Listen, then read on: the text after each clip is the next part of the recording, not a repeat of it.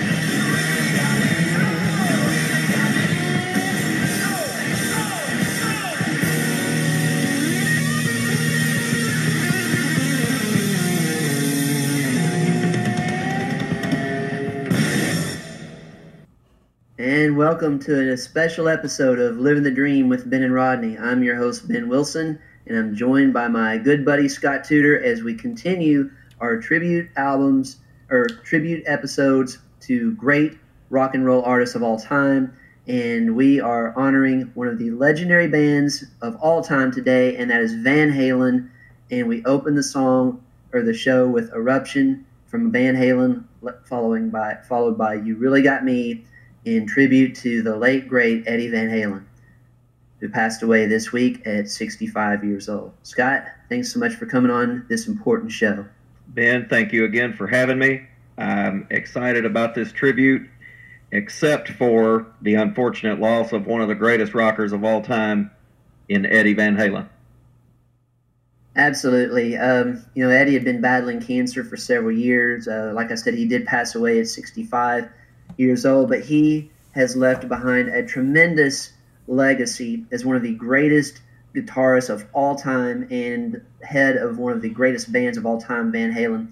So, uh, what, what were your thoughts initially about um, Eddie Van Halen when you heard that he passed away? I just immediately went into my childhood listening to, especially 1984, the album, because that that album was the most popular at the time of, of being a child for me. I was in like third, fourth grade of course, Jump had such commercial success, and that was just out there. You know, even the I think the NBA even had some highlight films that they were using that music for, and of course, I was playing little league basketball at the time, so that all kind of intertwined. And Jump was on every single pop station, top forty. Uh, rock station and you know you name it it was playing and of course for the mtv era jump was perfect so that kind of brought me into the fold. And then, uh, of course, I loved uh, Van Halen 1 from 1978. Several songs off of that album were great. So it just immediately took me into my childhood and, and thinking about, you know, it's crazy because you don't really think about it until somebody passes how much of an influence on pop culture and on your life, you know, they had, how it was intertwined in, in your music and, and certain eras in your life. So it just immediately took me back to being that eight, nine year old kid listening to the radio and, and watching basketball and playing basketball and things like that. Yeah, you know, um, Van Halen's just one of these iconic bands of all all time um, for the history. Um, Van Halens were actually uh, Eddie Van Halen and his brother Alex. Um, Alex is actually a couple years older than Eddie, but in 1974 they they founded Van Halen, and it consisted of Eddie, the drummer Alex Van Halen, his brother, vocalist David Lee Roth, and bassist Michael Anthony. And that group was together from 74 until 85. I mean, just an iconic, iconic band. Um, I mean, David Lee Roth is one of the greatest frontmen of all time, and Michael Anthony is a, a tremendous bassist as well. I mean, you know, when you think rock and roll and fun and that whole rock and roll era that really led into the, the big success of the late 70s and 80s, Van Halen was right at the forefront. Yeah, I, I think I actually even made a Facebook post that said, you know, Van Halen was the epitome of rock and roll to me. I mean, that that band was just what sparked it all. I mean, a lot of your hair bands tried to come out and and capture the the magic that Van Halen had. And you know Van Halen started it man with the the what people call hair band or glam rock or whatever. And a lot of people look down on that nowadays. But back then man that was the music to listen to. And Van Halen was at the forefront. You know it was interesting too when they were starting to you know come on the scene and be really really popular that's when your classic rock bands like Led Zeppelin were winding down I mean Led Zeppelin really ended in 1980 and of course, Van Halen came on the scene uh, on a nationwide level in 1978 with the album Van Halen. Right. So they kind of took that and, you know, the antics with David Lee Roth on stage and the energy and, you know, Eddie uh, Van Halen, Michael uh, uh, Anthony running, playing guitar and stuff. I mean, you know, we talked about ACDC and the, the legacy there and the energy there, but man, Van Halen was doing all that stuff and even more um, energetically than ACDC. That was the perfect combination. You had all the musical talents of the Van Halens and, of course, Michael Anthony, and then the showmanship of David Lee Roth. I mean, David mm-hmm. Lee Roth's voice is it the best? No, not necessarily, but it's good. And the showmanship of him being on stage was what just won fans over because he was always doing something crazy, like flying through the air on a cable or you know, some kind of karate kick or, you know, anything like that. And he was just very flamboyant and just a great showman. Yeah. So when they launched Van Halen um, with the album in 1978, it was a big success right away. I mean, some amazing songs that were in that uh, album. I mean, you've got Eruption that we just mentioned. Um, let me just check a few other albums here. I mean, it's just a an amazing album. You've got um, ah shoot, um, Running with the Devil. Yes. Um, Ain't Talking About Love, one of my favorites.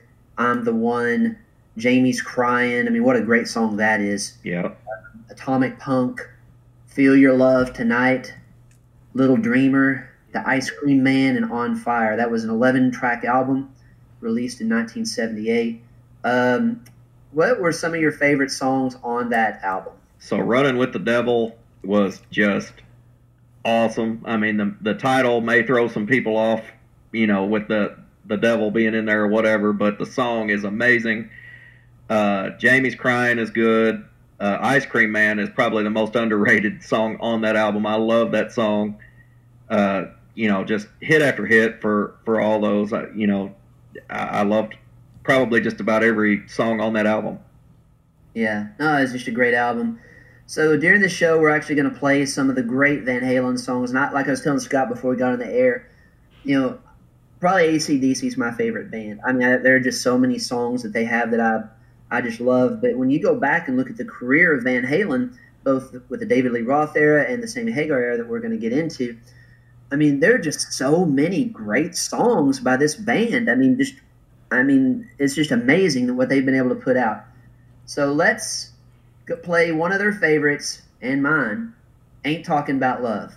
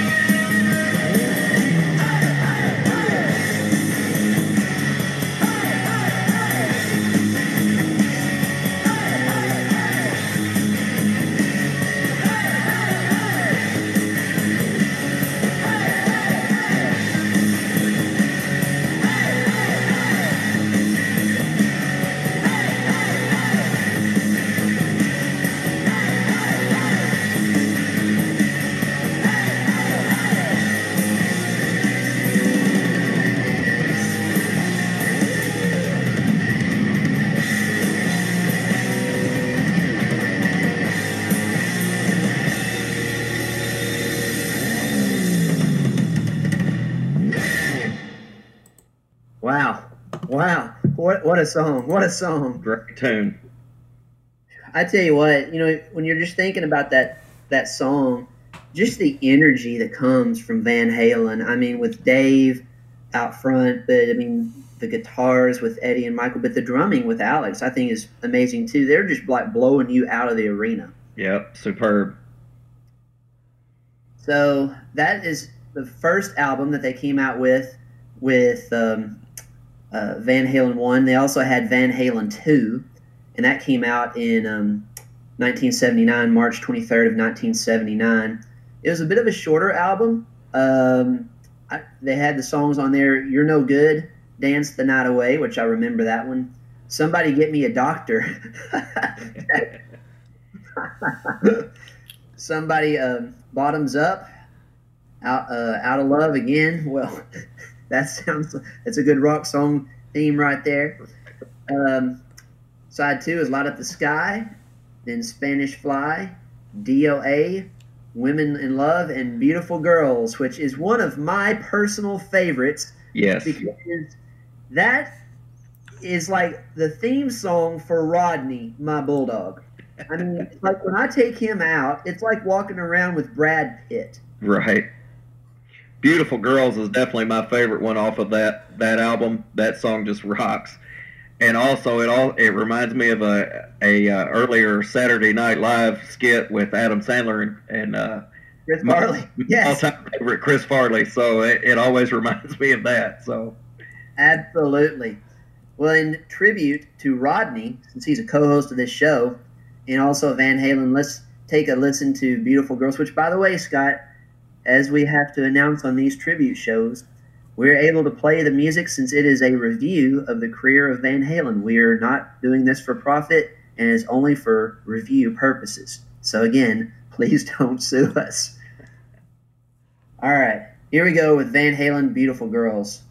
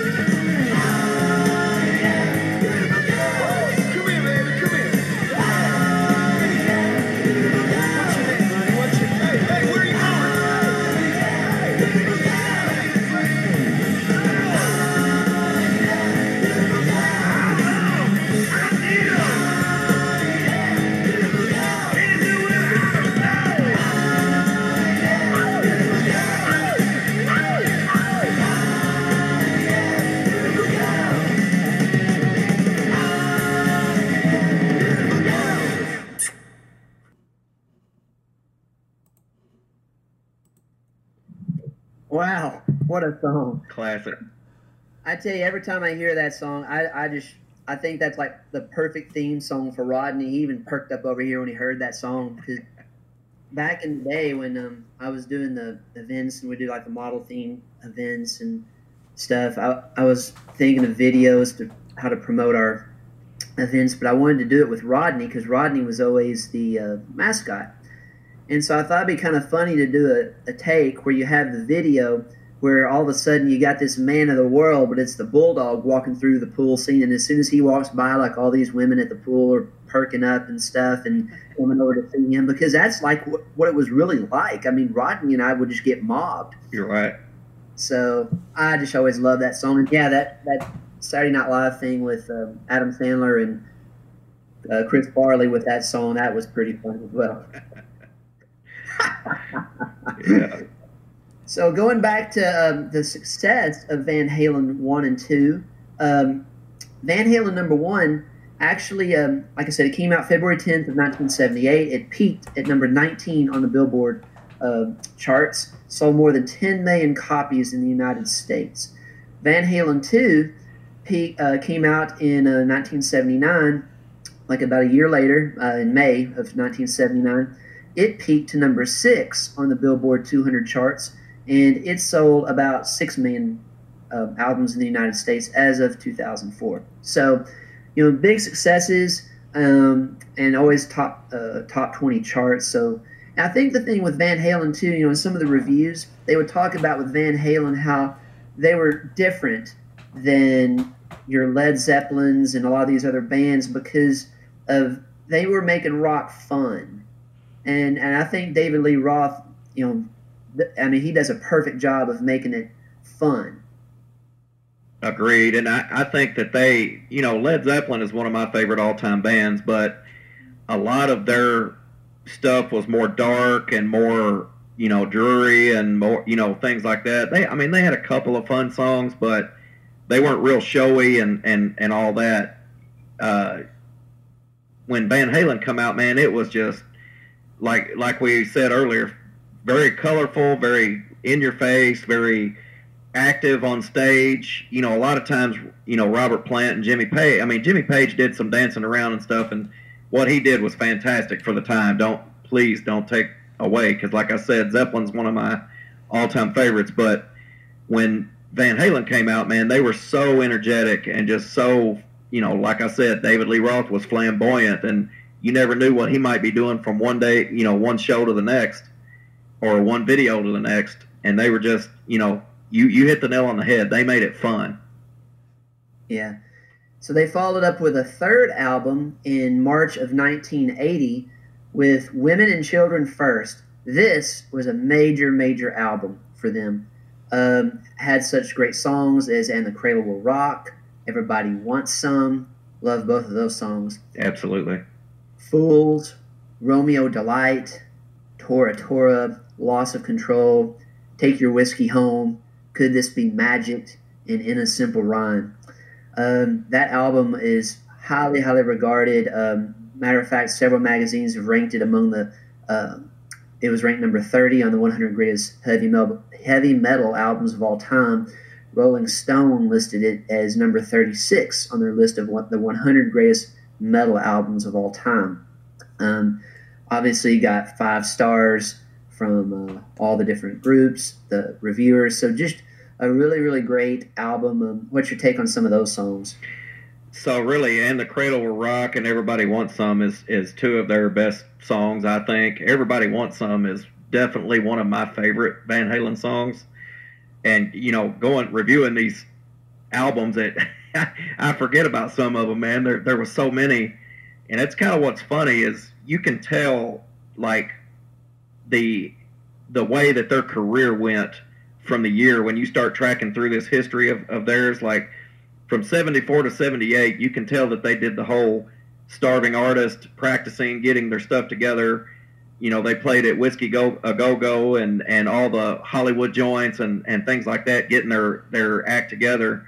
And once they list you know released their first album in 78 man these guys were working hard because they were releasing an album about every other year And Yeah, and sure. that's big time, man. I mean, that's that's a lot of work, and these guys were going at it hard from '78 to like '85. I mean, and that's you know, and 11 years together. I, looking through this history now, I kind of see why there was some turmoil around '85 because I mean, the guys were probably just sick of each other by then.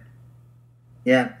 Well, I mean, another amazing album for them. So, you said you want some? Well, Scott, I'll give you some. Here's Everybody Wants Some.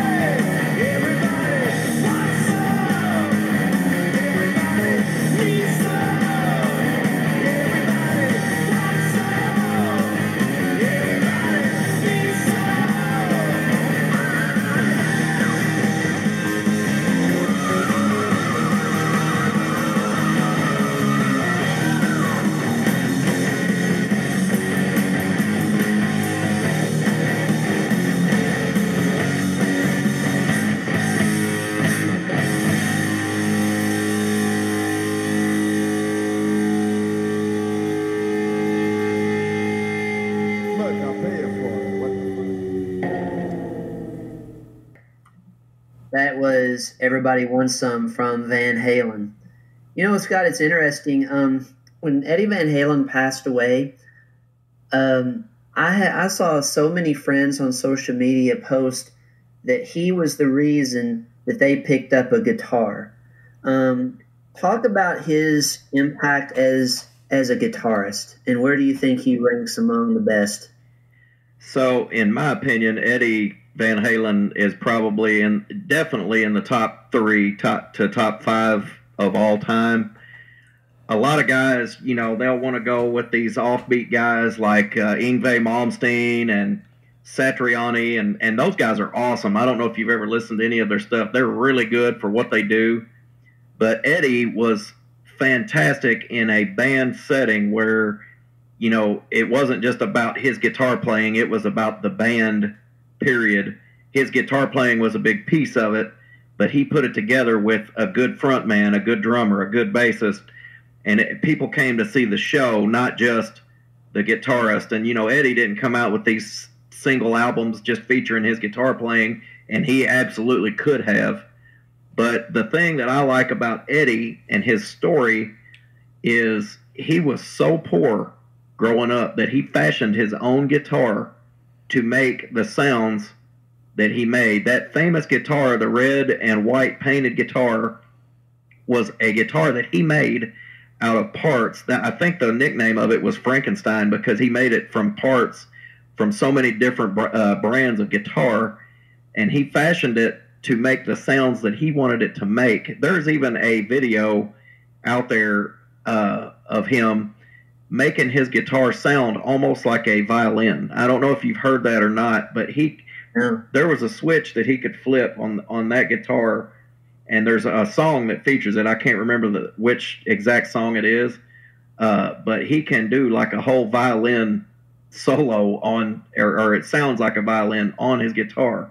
It's amazing, and just the fact that he fashioned that guitar himself and made it, you know, and then played and fashioned his own style of playing is is unbelievable. I mean that that not only tells you how talented the guy is, but his dedication and desire to play and to be different. So, to me, that alone makes uh, Eddie Van Halen something that stands out versus the other guys.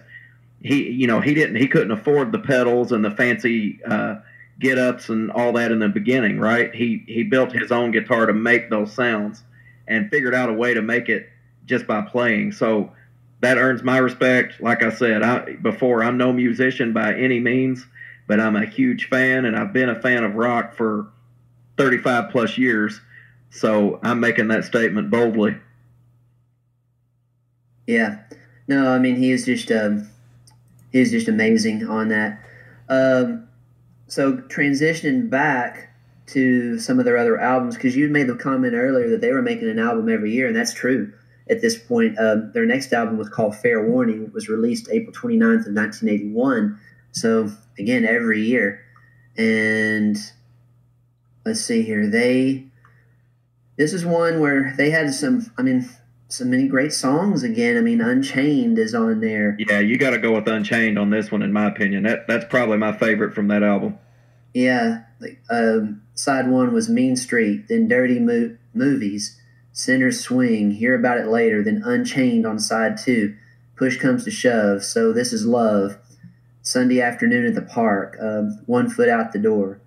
Um, you know, definitely Unchained was my favorite from that one. This is one actually that it got really great reviews, but it was their lowest sell- selling album of the Van Halen era. But yes, it had uh, great reviews. The next album, because just for the listeners, with so many great Van Halen albums, we're not going to be able to go and evaluate every album, but we're definitely going to try to hit the highlights. Um, the next one, 1982, so keeping on that string of one every every year, is called uh, Diver Down. It was released April 14th of 1982. Some of the top songs from that, Oh Pretty Woman, uh, take on the Roy Orbison song, Dancing in the Street. Um, you know, another great album for them there. Let's see what else is on here. Um, Happy Trails. Uh, So, a lot of great songs there. And then that leads us into probably Van Halen's biggest album, um, well, definitely as far as sales, the 1984 album with the the baby with the angel wings and the cigarette on the cover of the album, released January 9th, 1984, and it was a major, major, major hit. So it was actually um, Rolling Stone ranked the album 81 on its list of 100 greatest albums. So actually behind the Van Halen 1 and Van, Halen 2 songs as far as musical importance, uh, reached number two on the Billboard 200 albums, so the highest um, of any Van Halen album to date. The only reason why it didn't make number one is because there was a little album known as Thriller from Michael Jackson that was number one for a long, long time. Absolutely.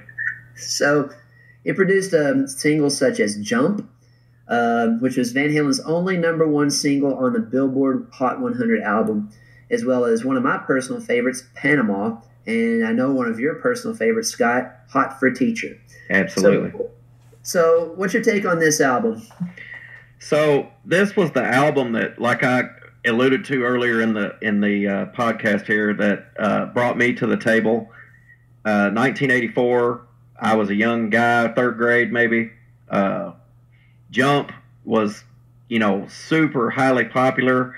Which, if anybody listened to our ACDC episode, I equate Jump to "You Shook Me All Night Long," and what I mean by that is that's one of my least favorite Van Halen songs now because it's been so overplayed and commercially used and all that, and I feel like it takes away from some of their other uh, songs. But back then, in 1984, I thought Jump was fantastic. That brought me into Van Halen.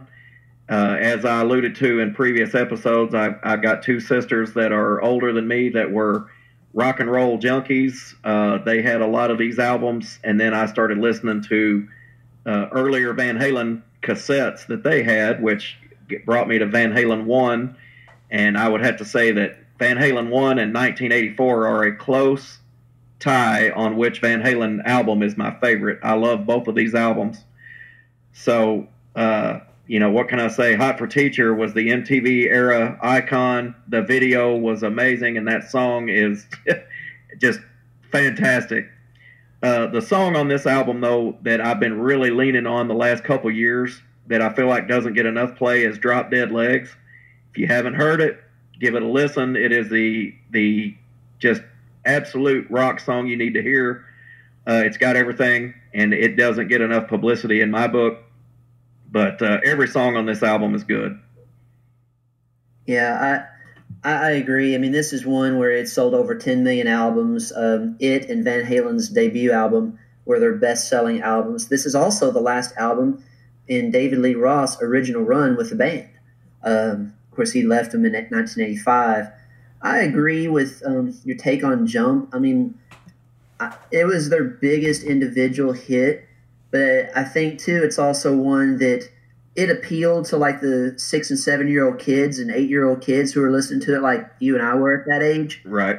opposed to you know some of the other songs were more for older kids. But Jump was a fun song. You know, it had the uh, all the guitars and the synthesizers, but because of the synthesizers, that's why I don't like it as as well as Panama. I mean, I love Panama. I love Hot for Teacher in this. Um, so, since you are a huge fan of Hot for Teacher, let's give a little listen to Hot for Teacher by Van Halen from 1984.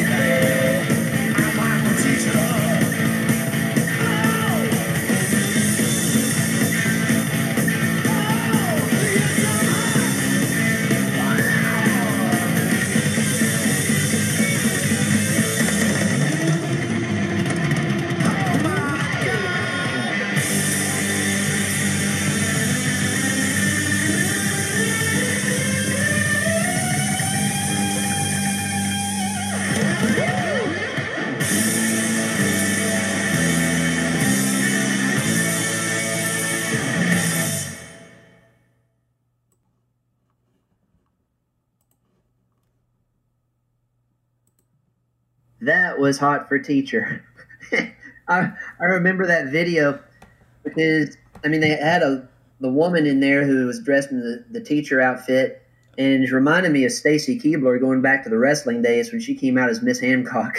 Oh yeah, and it also reminds me of a famous scene in a great movie called Varsity Blues, Oh yes. where the guys were at the club and their teacher came out. Uh, what an amazing scene and tribute! But man, that song is just the epitome of MTV era. I mean, that video was amazing. That song was awesome. Just man, that just floods memories of back in the day. So, great choice.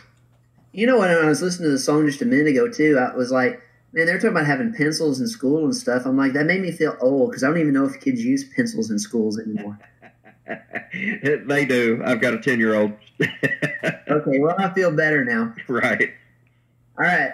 Next, I want to play one of my other favorites from that album, and that is Panama.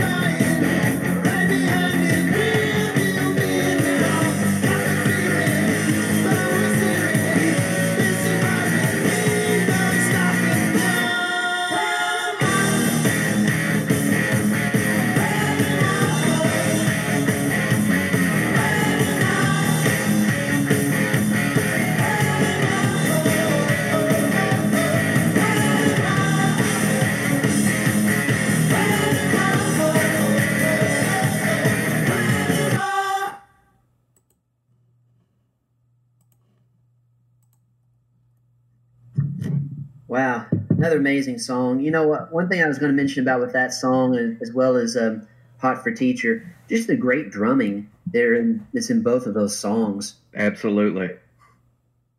You know, sometimes Alex Van Halen. I mean, he's usually overshadowed by David Lee Roth or Eddie Van Halen, but I mean, he's just a fantastic drummer. Yeah, unfortunately, that is the way of the drummer in in rock bands. Uh, Tommy Lee. well, Tommy Lee, he was overshadowed until he started coming out with uh, videos and all kinds of crazy stuff like that, and then he was the hit headliner after that. But Yeah. Um, you know, I, I think the other thing too. I mean, Van Halen's theme. They always have the great solos from Eddie Van Halen with the guitar, and I mean, it's just you know amazing the the speed that he plays with.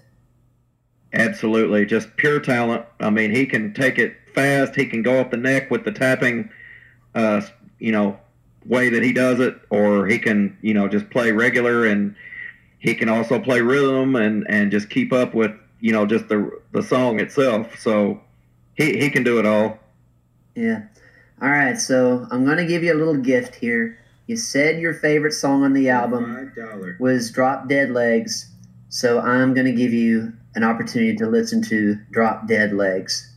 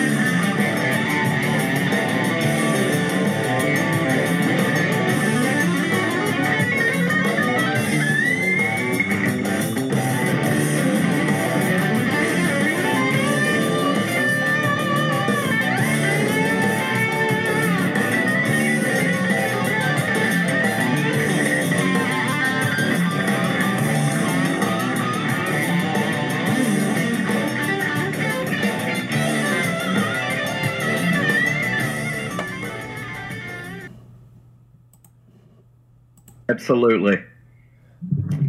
All right, so that is Drop Dead Legs there. So Per- perfect song to show off everybody's talents in the band on that one. yeah.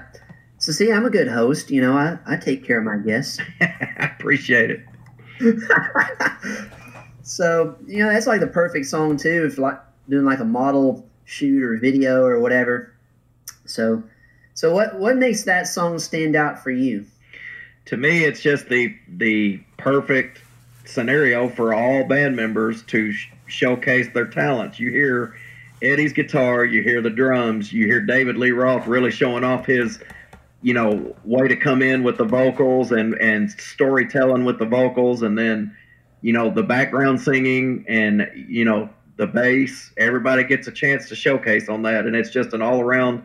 It's like a fun song. You could tell that it was like the band members had fun making that song.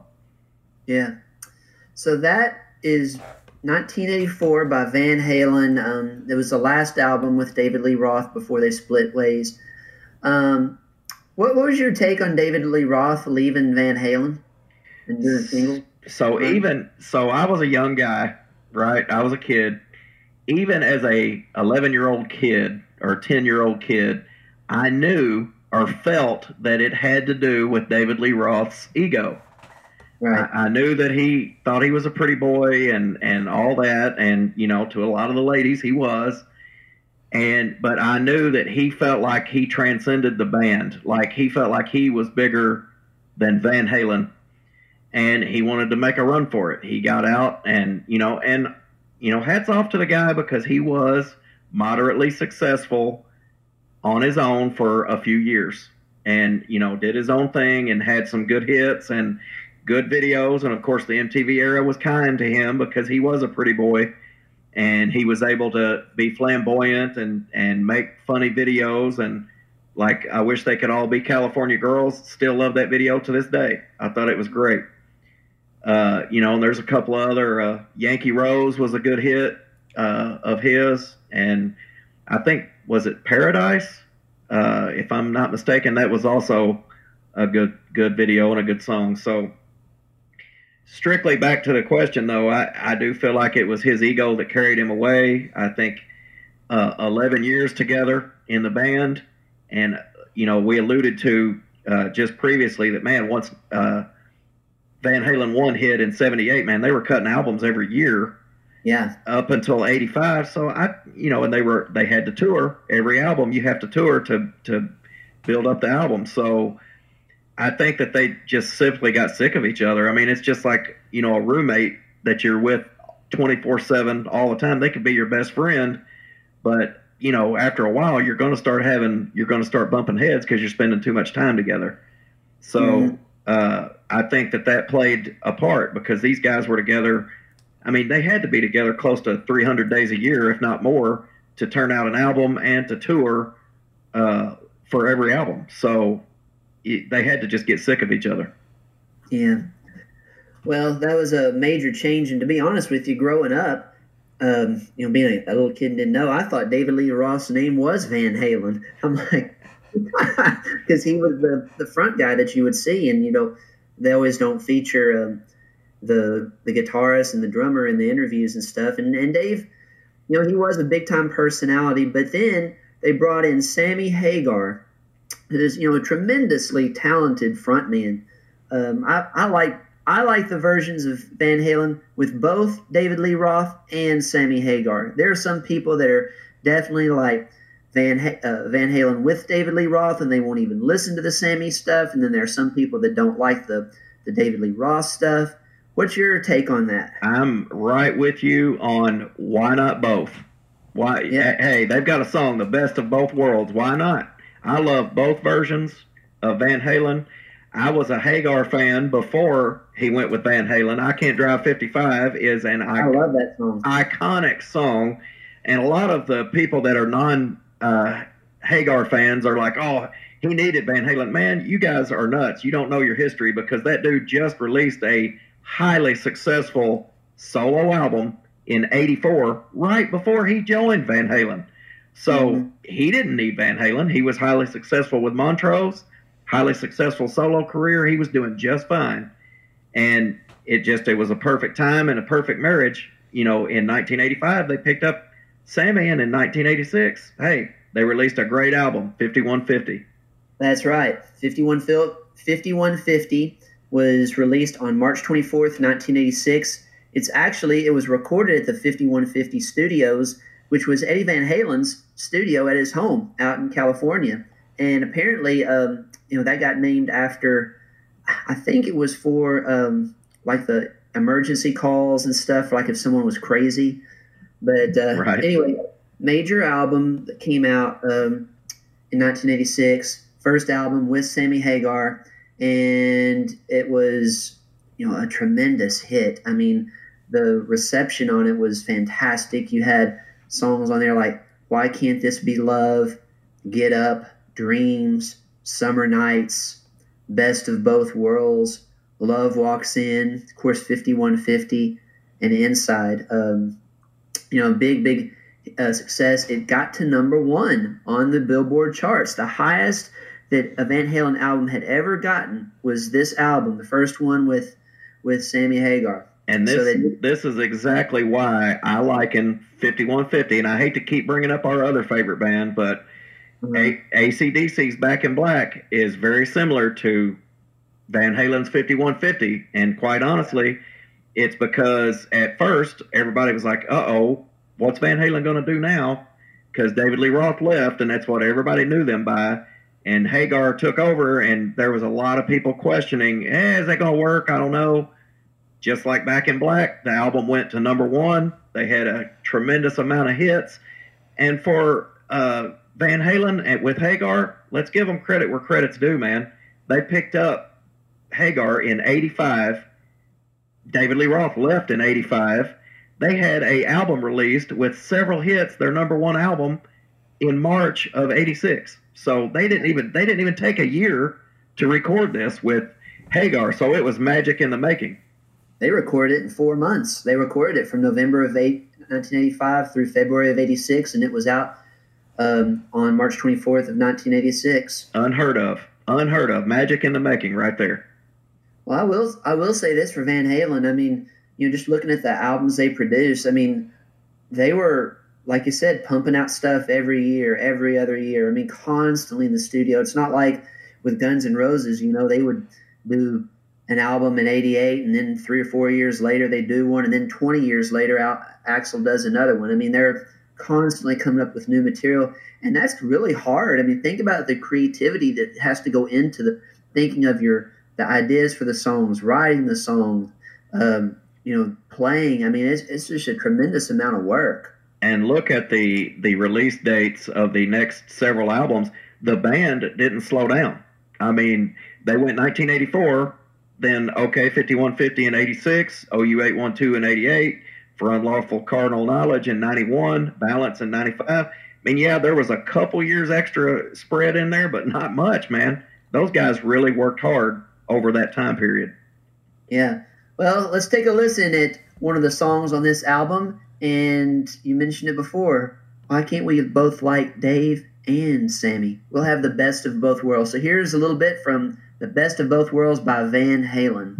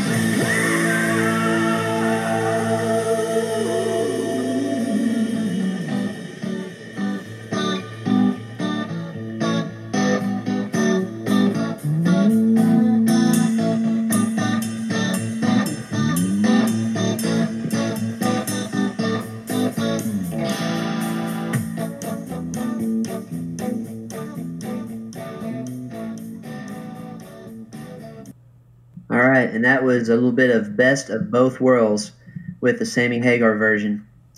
So you know that was a like we said a tremendously successful album. Um, they go on in 1988 to release OU 8112. Um, I'm sorry, OU 812. Um, so that was a huge album for them. Uh, went to number one as, as well. So you know, hey, Sammy Hagar comes in. They produce two albums that go to number one. This one uh, sold four million albums, and some of the songs on that album are "Mine All Mine" on side one, "When It's Love." Remember that one. AFU, Naturally Weird, Cabo Wabo, which Sammy Hagar has done a few resorts based on that.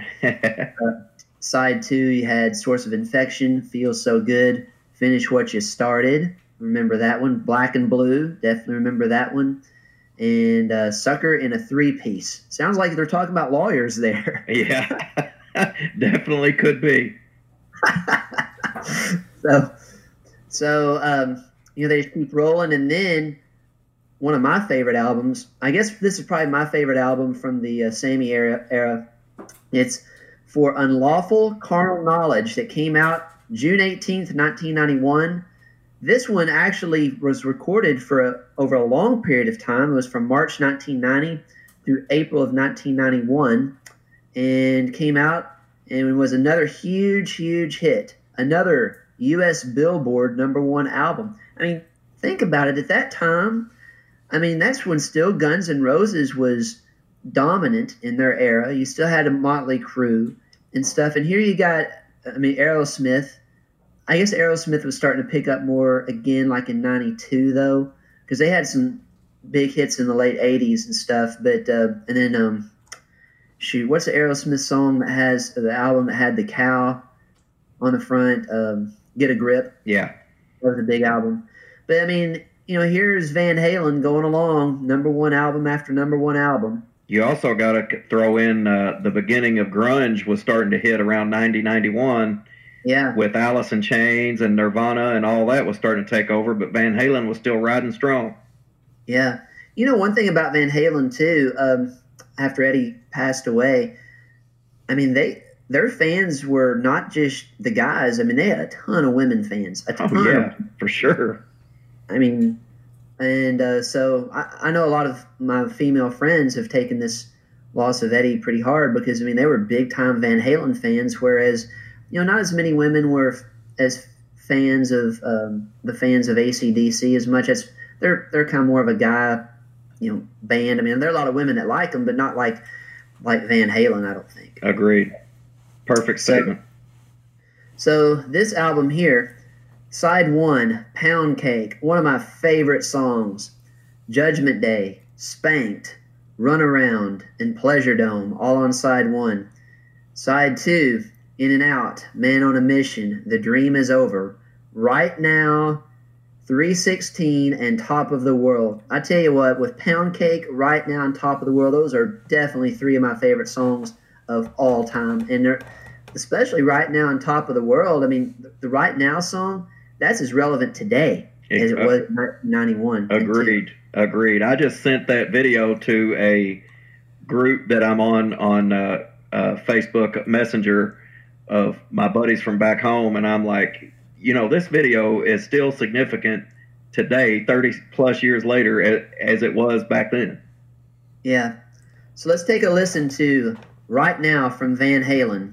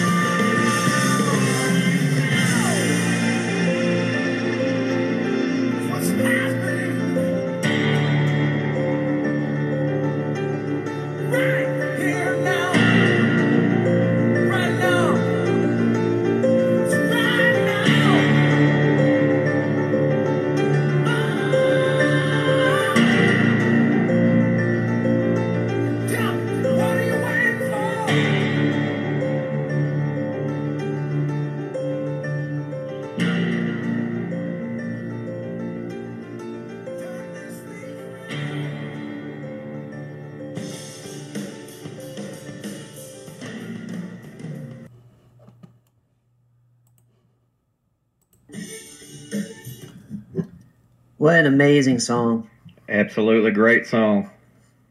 You know, I just feel like with that song, with all the crap that's been going on in 2020, with, you know, we're seeing this in the election and stuff, and regardless of what side of the fence someone's on politically, I think if you got a bunch of people in the room and you just played that song and people actually listened to it and thought about it, it's like right now, what's happening?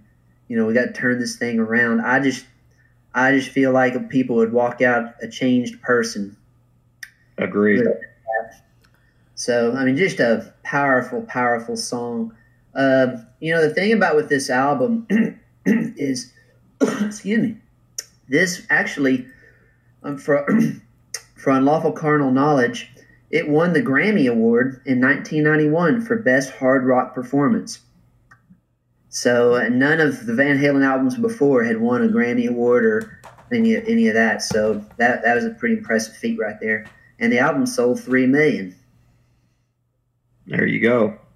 Yeah. So, going to another one of my favorite songs from that is Pound Cake. So let's listen to a little bit of Pound Cake.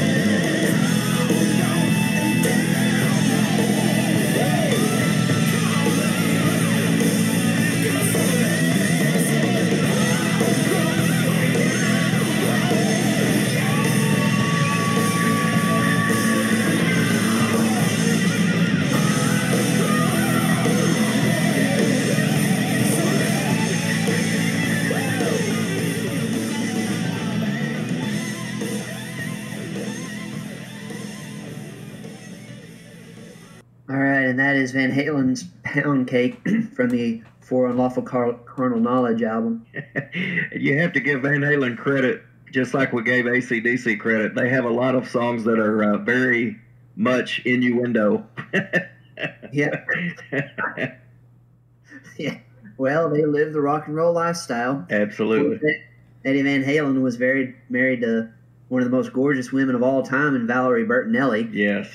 So, you know, tremendous album. Like I said, it won the Grammy Award for 1991, and uh, you know, big success.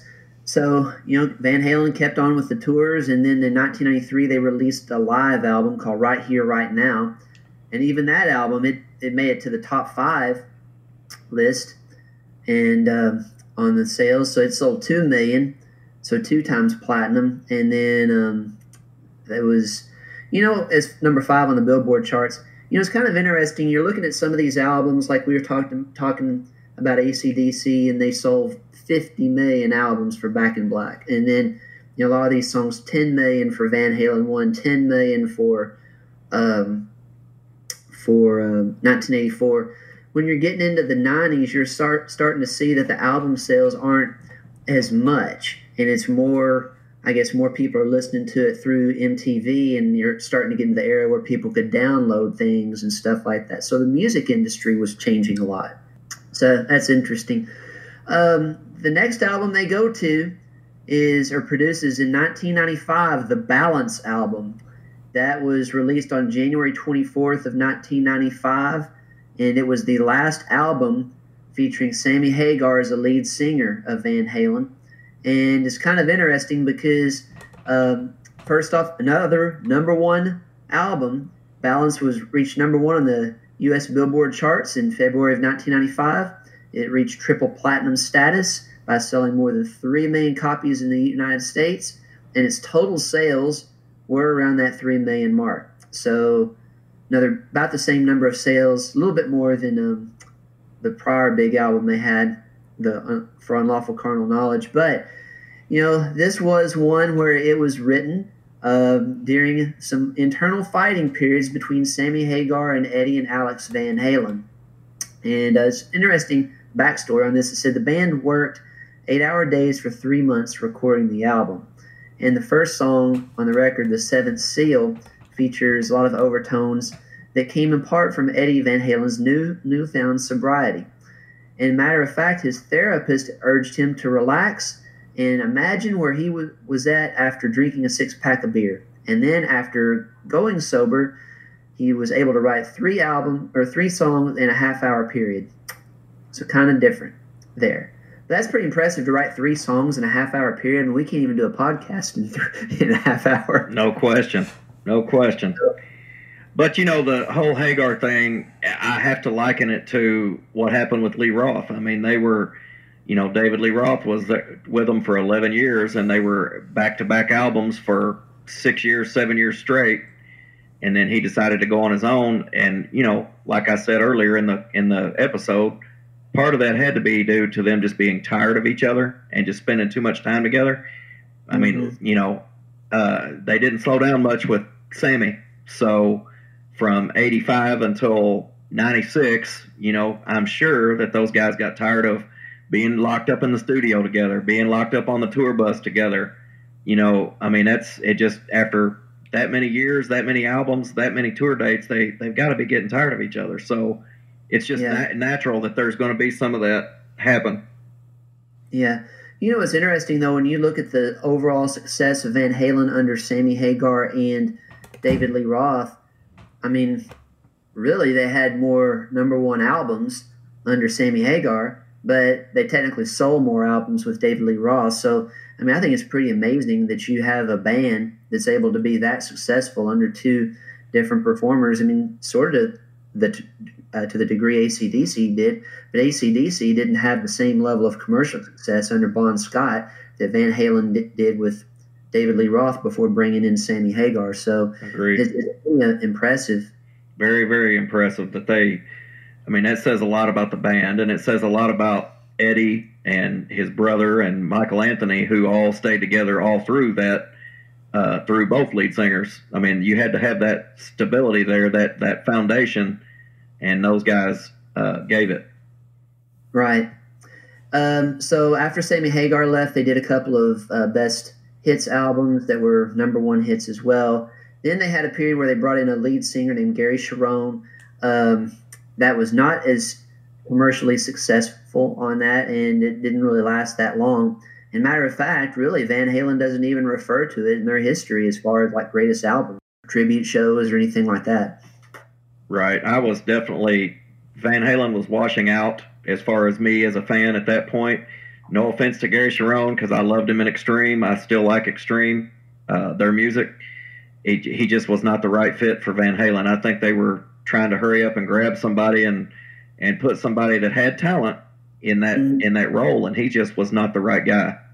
Yeah, but they did have some reunions. You know, they mended some fences between um, Sammy and Eddie. Mended some fences, and Sammy came back for some s- successful tours And like I guess mid two thousands, and even David Lee Roth mended fences with uh, the Van Halens and came back. They did another album around like 2013, I think. They got good reviews, and I actually went to a concert there. And I tell you what, it was a great show. Great show. I was never lucky enough to see Van Halen live, but I did in 2007 at Starwood Amphitheater see Sammy Hagar and Michael Anthony play Mhm. together, and they played a lot of Van Halen stuff, and it was fantastic. It was a great show. Yeah. You know, and it's interesting after Sammy Hagar left, he and Michael Anthony did a lot of stuff together. Um, and Eddie's son Wolfgang, with um, who he was, um, his mom was Valerie Bertinelli. Uh, he came in and took over the bass position of Michael Anthony, and Right. so they performed on that reunion with uh, David Lee Roth and that other album. So he was with the band for a long time. Right.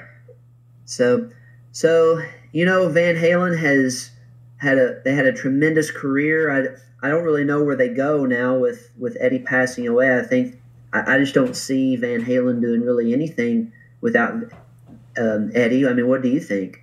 And you know, and my thing is, why do they need to? You know, they don't That's really. I mean, they they made so much fantastic music from '78 to '96. That would be enough to last them for forever.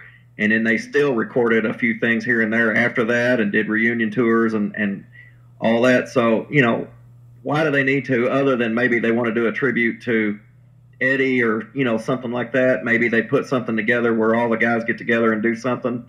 Yeah, Uh, you like know, Grammys or something. Right. I mean, maybe they do something like that, but who's going to fill his shoes? Who's going to fill the guitarist's shoes? it's going to be hard to find somebody to fill that void. You know what I mean? But there's a lot of young up and coming guitar players. There's endless YouTube videos of young kids who can get on and play Eruption. And I mean, there, there's one kid, I, I wished I knew his name, but he got on stage at a concert and played Eruption. And I mean, it was to the T. So, you know, maybe they pull somebody like that out that can mimic uh, Eddie and and go for it. But you know they don't really need to. They've made millions upon millions of dollars. All of them are well off by now, I'm sure. And Michael Anthony and Sammy are still doing their own thing. They made a, a tribute video uh, where they Yeah. were, were talking Mhm. about Eddie's passing, and it was very nice and sweet, you know, of them to do. And uh, you know, Sammy's living his best life at Cabo. You know, he's got his own place there. He throws a big birthday bash every year. I think it's actually coming up, and hmm Sammy's seventy something years old and still rocking out. So I mean, hey, Yeah, I seventy-two. power to him. Yeah. So let's talk about you know the legacy of Van Halen. Obviously, they're one of the greatest bands of all time. Where do you rank them on on the list of the greatest? For me, uh, man, it's it's just tough to say because I've got Zeppelin up there, I've got ACDC up there. Van Halen's got to be in the top five. I mean, that to me, they've got to be somewhere in that mix. It depends on my mood. You know, it's hard for me to just say, oh, they're they're number three or they're number two or, you know, Right. I, I've got to throw them in and just say top five at least, and at minimum top ten of all time. Yeah, I I think so. I mean, I know a few years ago, I, it was VH1 or MTV. They did like a ranking of the greatest rock and roll bands of all time, and I think they had Van Halen at number seven. I mean, I think they're definitely top ten because you're going to throw Metallica in there. Um, even though Nirvana didn't have the length of career, um, they're always in the top just for the impact that they they made. Right. But, you know, it's interesting because like a band like Guns N' Roses, you know, they sold so many albums when they were out, but they just didn't have the longevity um, that uh, a Van Halen did. So I don't know if you put Guns N' Roses ahead of them or not. I mean, me personally, my probably top five favorite bands, I would say um, ACDC. I, I would probably pick Van Halen over Guns N' Roses, and I love Guns N' Roses, but Van Halen has more songs that I like Right. than Guns N' Roses. Though I think that Appetite for Destruction album with Guns N' Roses is tied with number one for me with a- ACDC's Back in Black. I mean, it's just such an amazing. Both of them were such amazing albums. Yeah. Um, you know, I, I like Aerosmith, but not to the level of Van Halen for me. Um, so yeah, I would say I guess Van Halen's probably top three for me. Yep. That's so, fair. Yeah. So an amazing, amazing band. We had been planning to do um, a tribute podcast to Van Halen earlier, and, and course we get the news this week that Eddie Van Halen passed away. So Scott and I were like, "Well, we got to do it this week, and we have to record with such a legend passing away." So on the way out, we're going to pay a little tribute song to Eddie Van Halen, and it's Van Halen's song "Top of the World" because at the end of the day, Eddie Van Halen is going out as one of the top, if not the top, rock and roll guitarists of all time, and his band Van Halen is truly iconic and will always live on forever. So, in tribute to Eddie Van Halen, we're going to close the show with Van Halen's "Top of the World."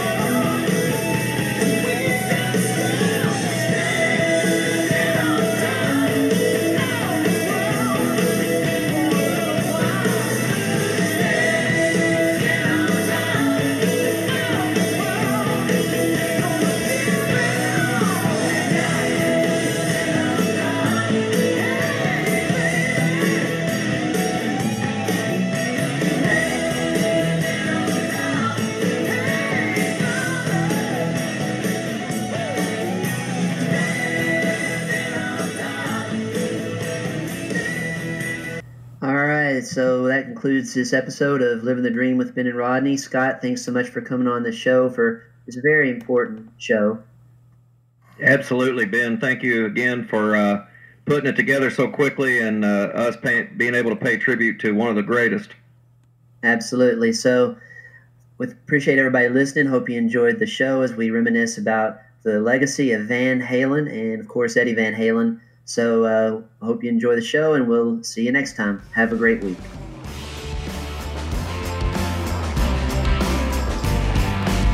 Thanks for listening to this episode. Find us online at benandrodney.com and follow us on Instagram at Ben Wilson Miami.